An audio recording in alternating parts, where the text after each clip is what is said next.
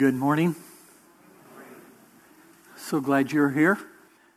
Perhaps one of the most important things we can know or need to remember in times of difficulty and distress.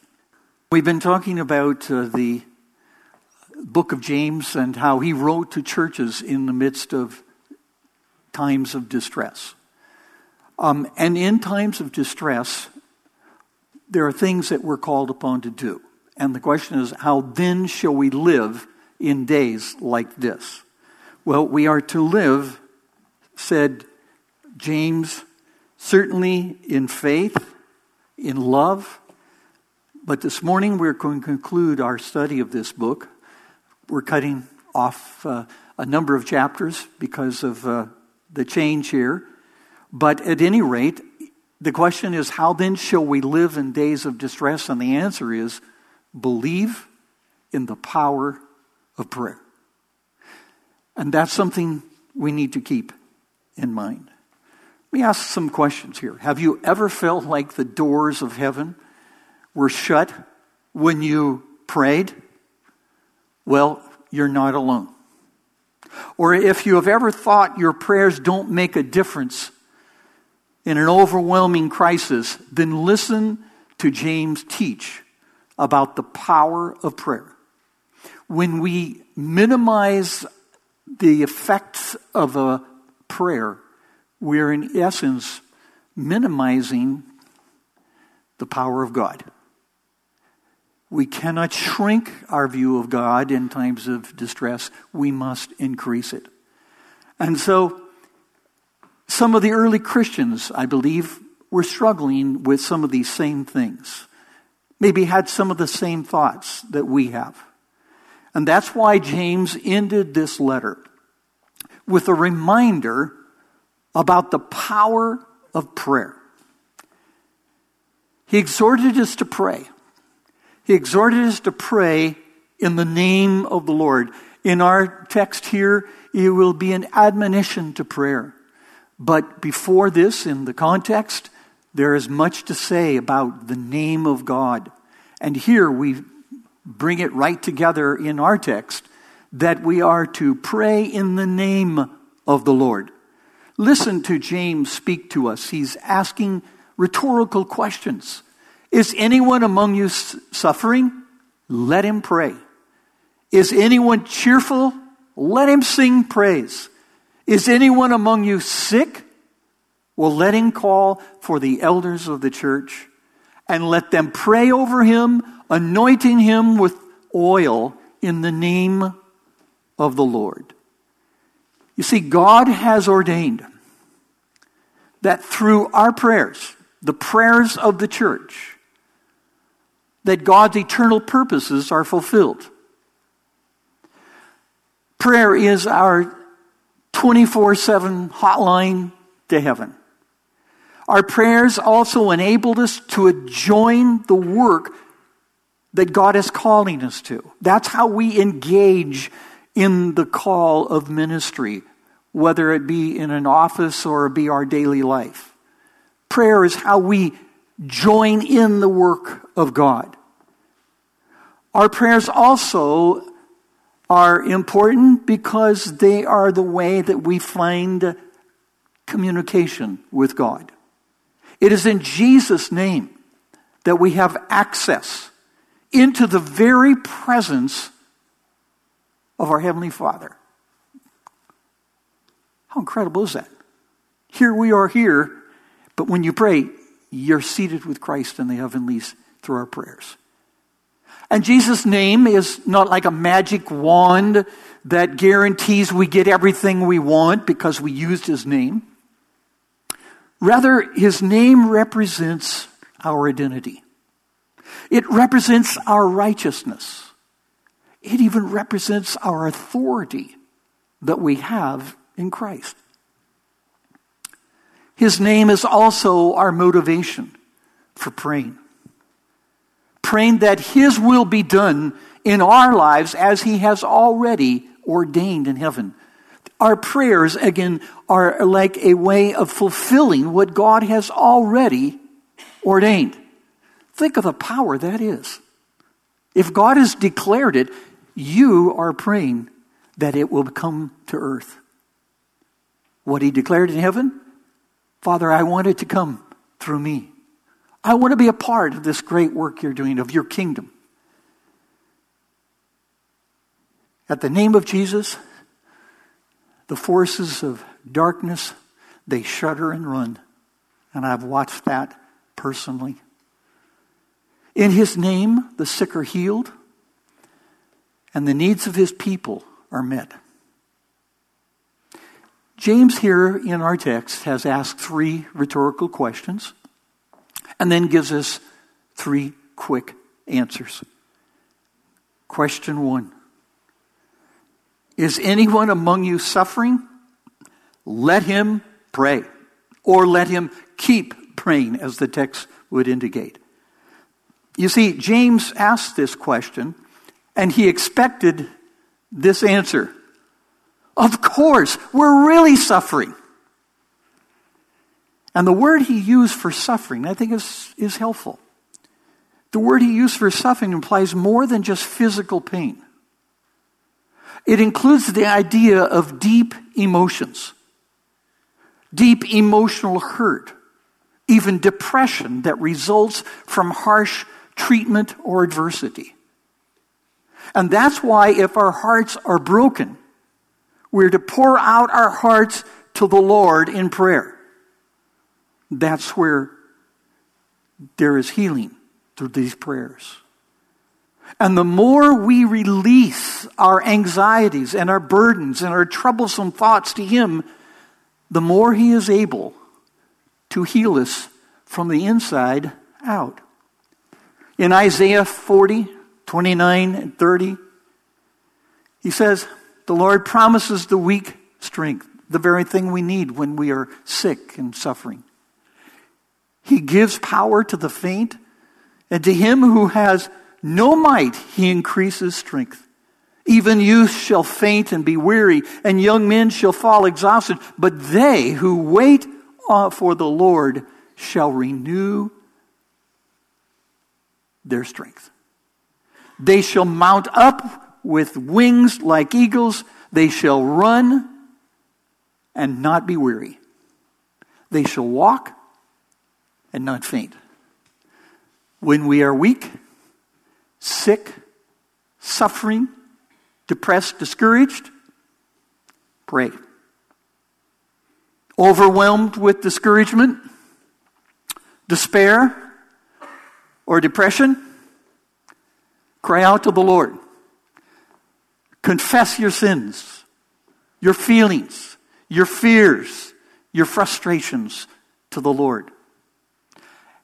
And the Bible tells us He will hear you, that He understands, and He has compassion for us.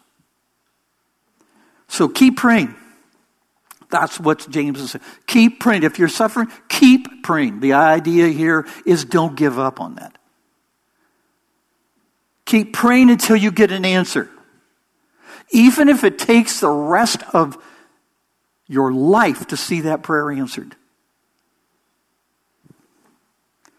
Question two Is anyone cheerful? Let him sing praise. Again, this is a rhetorical question that James asked because I think he knew, yes, there would be some who would say, yes, we're suffering. And then there would also be those who are saying, well, yes, I have much to praise God for.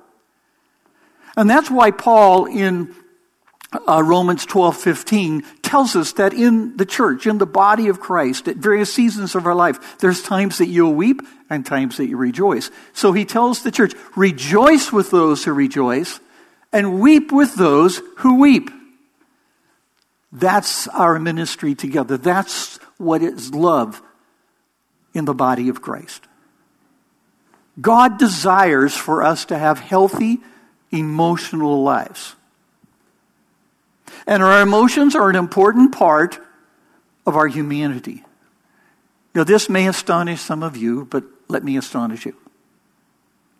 We are most like Christ when our emotions find their satisfaction in Him. Depression is common to all of us. It can be a result of repressing and suppressing painful memories and emotional feelings. For many, singing songs and hymns of praise to God have helped break the spring, the spiraling cycle of depression. And that's why James recommends if you're joyful, sing. Praise God.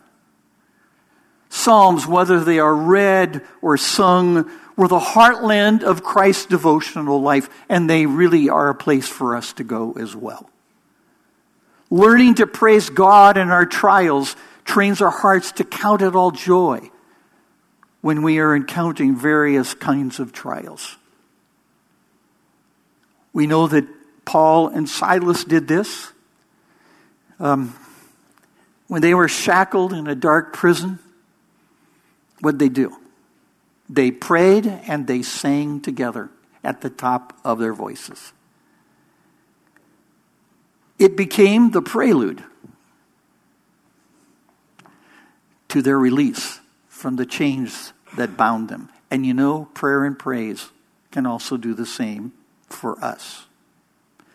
Singing to the Lord a great hymn or a praise song, it lifts our spirits whether we are alone or with others in worship. That's why we do this, to glorify God. In glorifying God, we find our pleasure. Praise, I believe, takes our attention off of ourselves and puts it back upon the greatness of our God. When I leave for China this week, I would appreciate your prayers.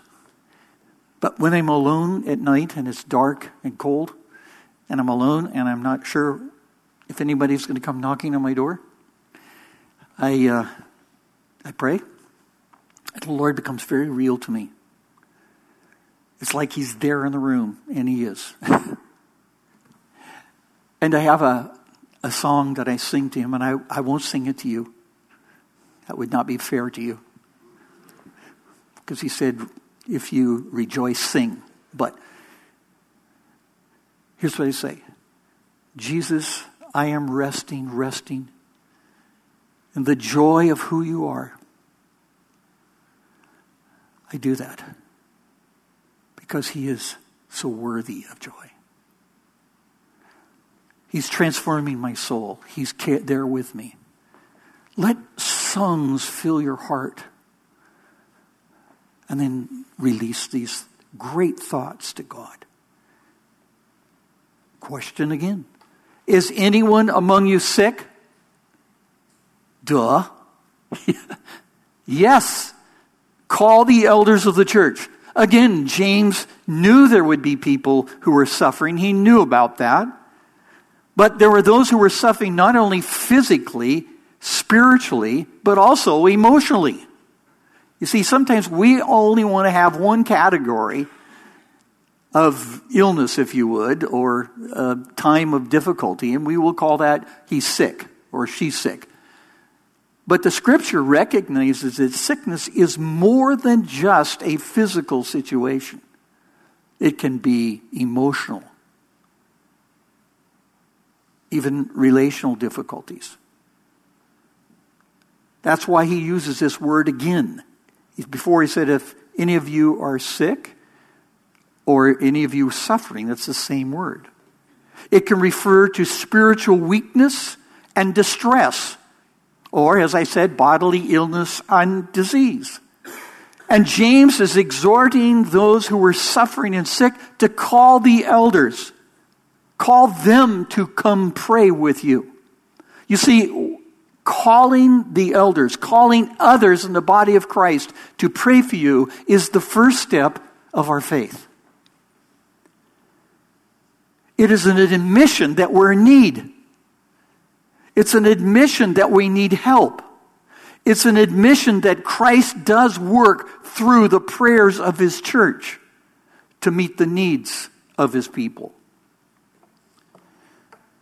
But why call the elders? Don't they have enough stuff to do? Well, this is one of their most important ministries. That's why we have deacons, by the way, to carry out many of the work of the work of the ministry and commit the elders to the things of prayer, the study, the teaching of God's word, the oversight of all the church. Calling the elders for prayer is an important first step of our obedience to the word of God. Very quickly. Why call the elders? First, that God ordained to do his work through our prayers. Simple, but most important. Here's where some of you may want to have controversy, but this is my last Sunday of uh, here with you, so I'll leave that up to Pastor Kevin to pick up the pieces. In my opinion, from what I've studied the scripture, God no longer gives the gift of healing to one man, like the apostles. But now he gives it to us and to the leaders of the church when we pray. See, before it was in like one man to authenticate the messenger and the man, like the apostles. And then once they had been authenticated and the message had been authenticated, now it's given, and says James, to the elders and to the church. When you pray, when the elders pray, we're accomplishing what Christ wants to do for his church to bring healing to the church, to bring hope. You see, James tells the elders to come to those who are calling out for prayer. They're not only to pray with them, but also to see that their practical physical needs are well cared for. It's not enough to come in and say, Let me pray for you, brother, sister. Lord be with you. Be warm, be filled. We're out of here. No, uh, our work has, in many ways, just begun when you start to pray. As to why he says to us, anoint the sick with oil in Jesus' name. What is that all about? Well, Jesus sent out his disciples to anoint and to heal the sick. Anointing the sick with oil, therefore, serves several purposes at that time and may also be an encouragement for us.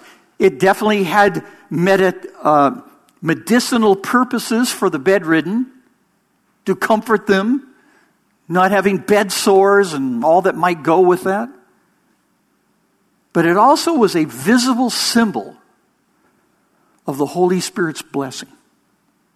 They could see it, they could feel it.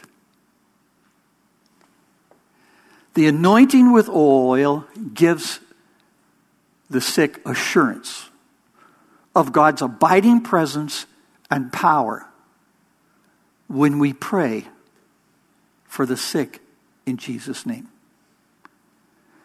And that's why we are to pray believing in God's promises.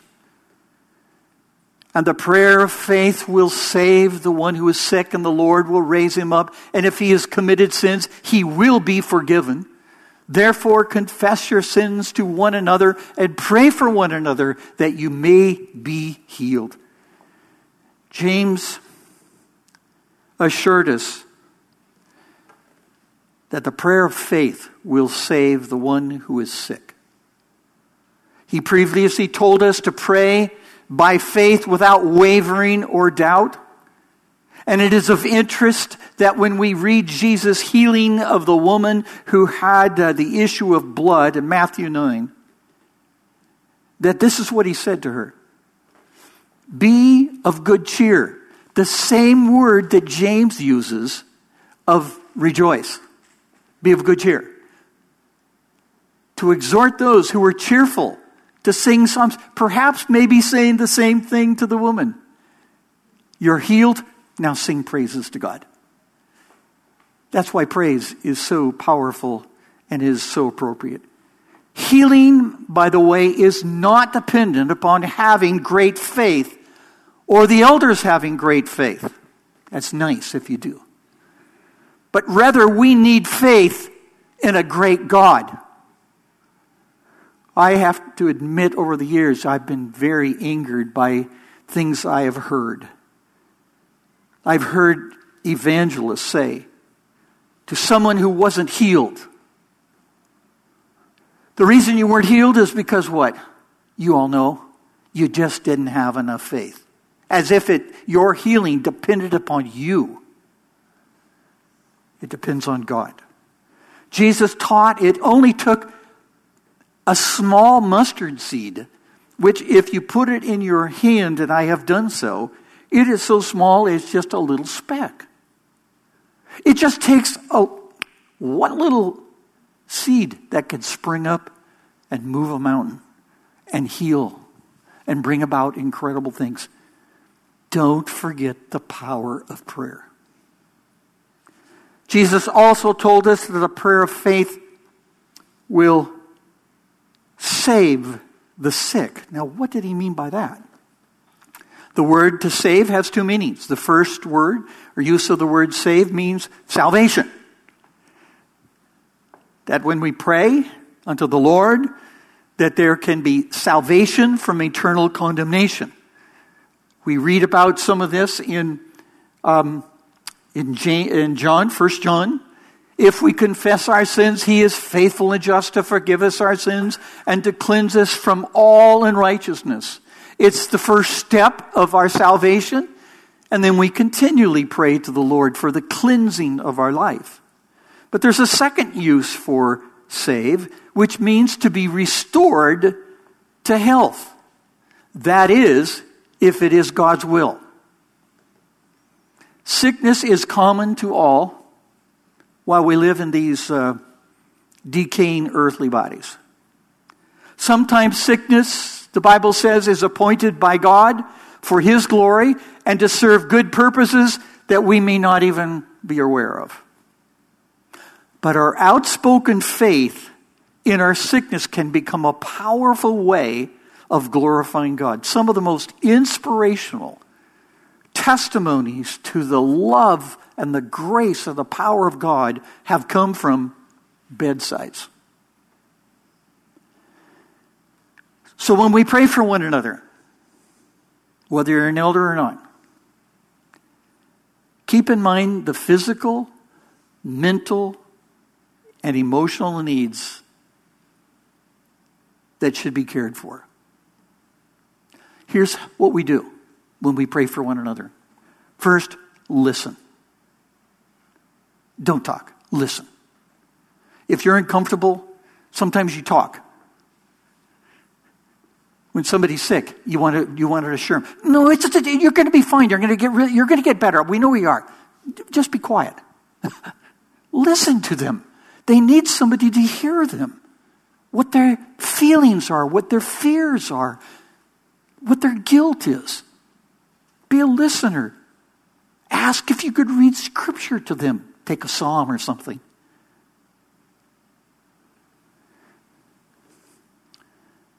And then pray. When we've shown our love to them in practical ways, we're then ready to pray. Once I went out with the elders, my former ministry, to pray for a little girl who was in the hospital. The family asked us to go. Her family had, uh, had heard that this little girl had been diagnosed with terminal cancer.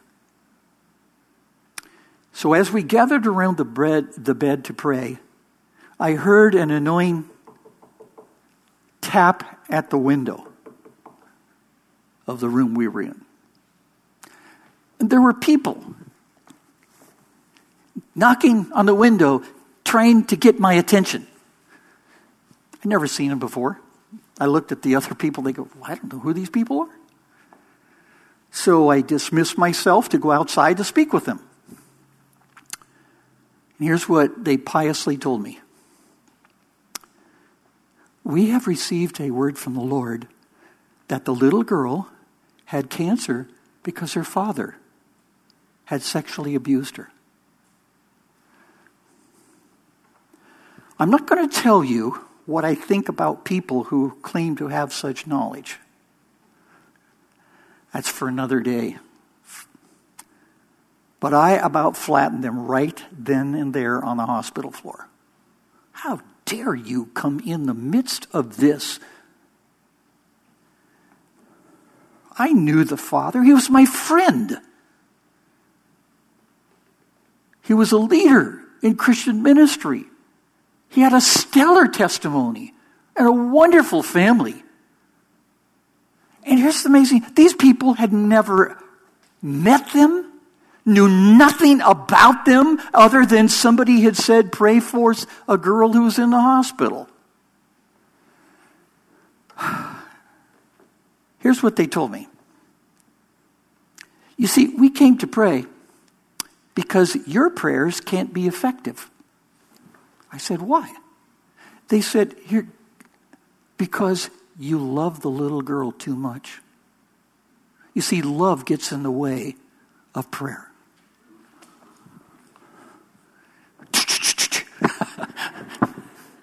I said, Are you serious? Yeah, you see, you wouldn't pray with authority. You wouldn't go in there and try to deliver this girl. So I did the best thing. I went in the room and shut the door behind me. And I went in to pray with the elders. It was a great time. You know, I want to give you a little prayer praise. Debbie is alive after 25 years and well. Love did not hinder our prayer it only increased our prayer, our fervency of prayer. James promised that the Lord will raise him up. This is not an unconditional promise that everyone that the elders pray for will be healed. That would be nice, but that's not what he's saying. Actually, this phrase, the Lord will raise him up, is a phrase used to describe the resurrection of the dead. If that be the case, James is assuring the sick and dying that if there is no immediate healing of the body, those who die in Christ can be sure that they shall be resurrected into new life. And sometimes the healing we pray for is answered in death. I know this all too well.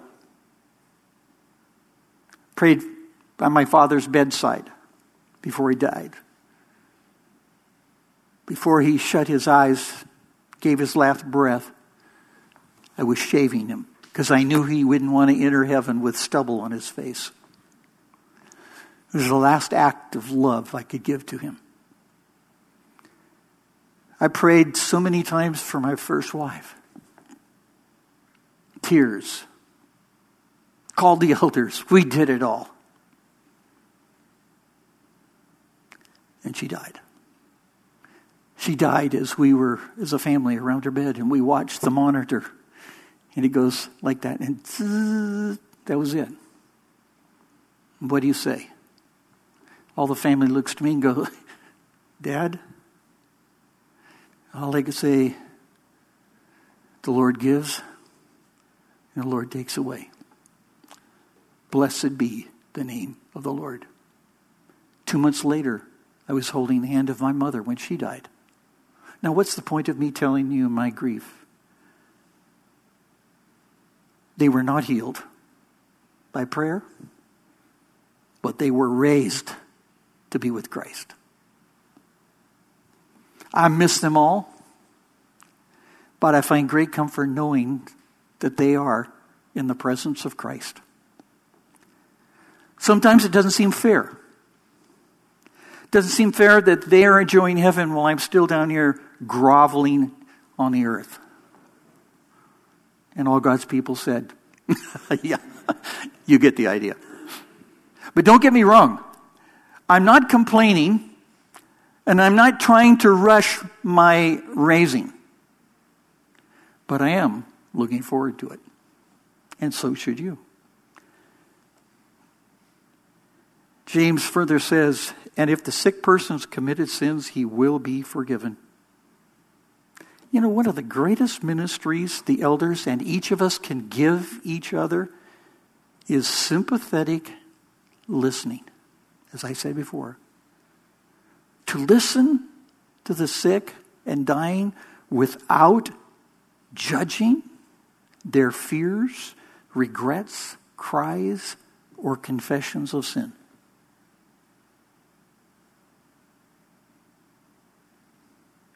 But we are assured that those who call on the name of the Lord, what? They will be saved. They will be forgiven. Here's something that, to take away for you. One of the greatest gifts you can give to each other, and especially to those who are sick or dying, is give them a clear conscience. We can be a part of that with them. That's where prayer enters in. Confessing our sins to the Lord and to each other, and knowing that there is grace.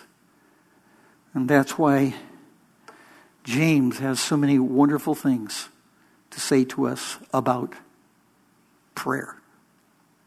Confess your sins to one another. And pray for one another that you may be healed. Jesus talked a lot about this. He said, For if you forgive their trespasses, your heavenly Father will also forgive you. But if you do not forgive men their trespasses, neither will your Father forgive your trespasses. What the Lord is saying is before you ask for forgiveness for your own sin, make sure that you've confessed your sin to somebody else. You need a clear conscience. Pray with a clear conscience. Pray to gain a clear conscience. Confess means to agree, to acknowledge our sin. There are times that if you're troubled with temptation in your mind or in your circumstances, if you have committed sin, James was said, go to a trusted brother or sister in Christ who's loyal, keeps confidentiality, and tell him what you're struggling with. For those who are struggling with pornography, or other kinds of addictions, confess it. Get it out. Talk about it. Break the chains of, of, of enticement. Pray. You may find that you need to talk to a pastor, an elder, or a Christian counselor, but deal with it. Don't let it evolve. Don't let it become something that can destroy you and destroy others. Confess your sins. When we confess our sins, there can be healing. There are times where there is public sin, and that will call for public confession and repentance. But that begins the church's restoration process not punishment. And where there is true repentance, there must be forgiveness. Be quick to listen. Be quick to forgive. But be slow to speak, slow to anger, and for sure be slow to judge. Paul told us to be kind to one another, tenderhearted, forgiving one another. How? Even as God in Christ forgave you. If you know of someone who has sinned, someone who is uh, feeling the agony of guilt, no matter how ugly it may have been, forgive them just as God has forgiven you. How's he forgiven you?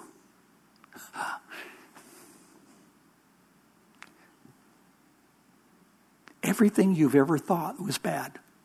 Everything you ever said that was bad. Everything you ever did was bad. Everything you should have done and didn't do, he forgave you. I love that.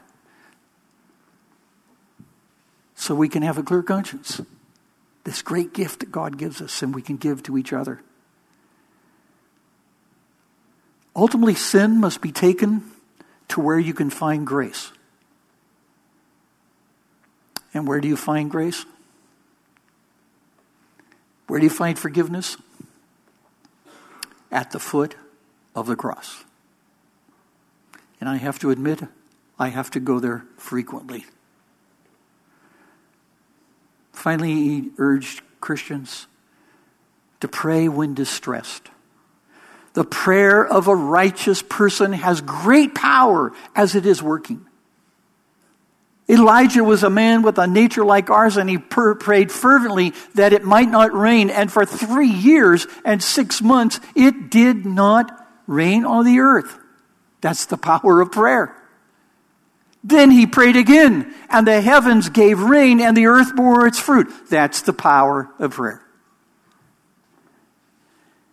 The prayer of one, just one righteous person can accomplish so much because there's power in prayer. This was the prayer, the life of Elijah. He stood alone in his generation. He stood alone because he was calling Israel back to God to repent of their sins. And for this, he was constantly rejected and even persecuted. He was God's standard bearer in his generation who paid a high price for his faith. He was a man who was declared righteous in a day filled with unrighteousness. And his example of the power of prayer.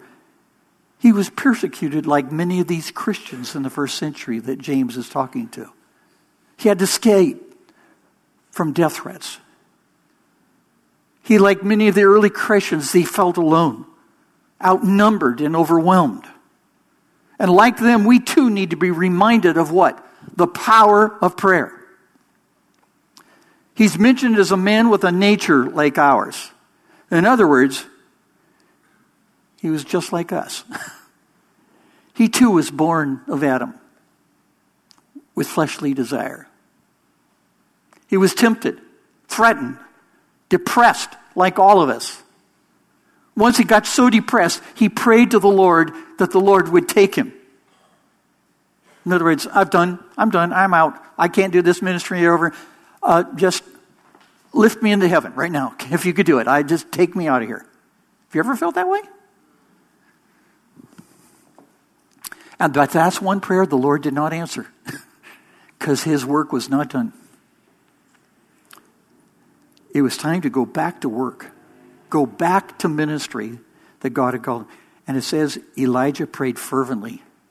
You know what that means? His prayers were honest, they were sincere, they were passionate, and they were unwavering in faith.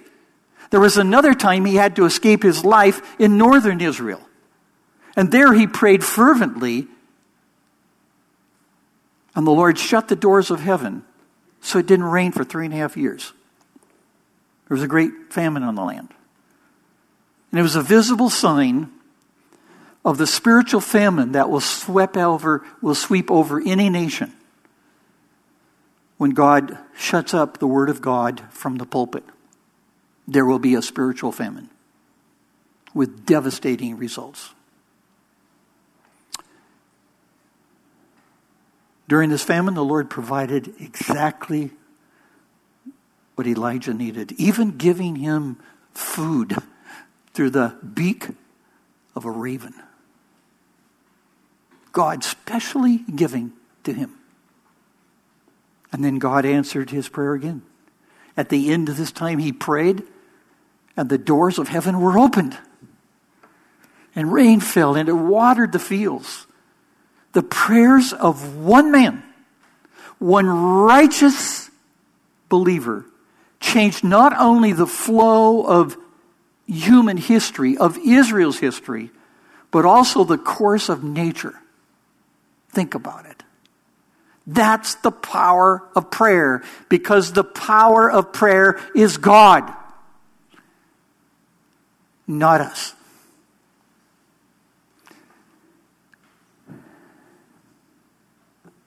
Do you ever feel like the heavens are silent and shut to your prayers? Are you ever tempted to ask, How can I make a difference in this wacky world? Rather than letting depression consume you, pour out your fears, regrets, and feelings to the Lord in prayer. Rather than letting guilt Rather than letting depression consume you, pour out your fears, regrets, and feelings to the Lord in prayer. Rather than letting guilt weigh you down, confess your sins and accept God's grace. Rather than giving up on relationships or a problem, pray without doubt. Keep praying. Rather than being perplexed by a life predicament, ask the Lord in prayer for wisdom. He's told us that in the book. Rather than running away from a difficult situation, pray fervently for perseverance. If you are facing any of these things, remember Elijah. One man, alone. And what happened when he prayed? He not only changed the flow of history, but also the course of nature. And so can your prayers. So, can your prayer make that difference? Because your prayer, your faith, is to a God who is infinitely great and powerful. Nothing is impossible for him that is consistent with his divine purpose and his holy nature. Nothing. Don't be afraid to ask for big things, for difficult things to be solved. Well, then, how are we to live? What wisdom do we have for Christians in distress? And James signs off believe. Believe in the power of prayer. Let's pray. Thanks, Father, for your word, for the comfort, the encouragement that He gives us for the way it reveals Christ to us. What a wonderful gift is Christ, but also your word. Help us to turn our eyes to heaven and to see ourselves and our lives through your eyes, the eyes of Christ. Whose name we pray. Amen.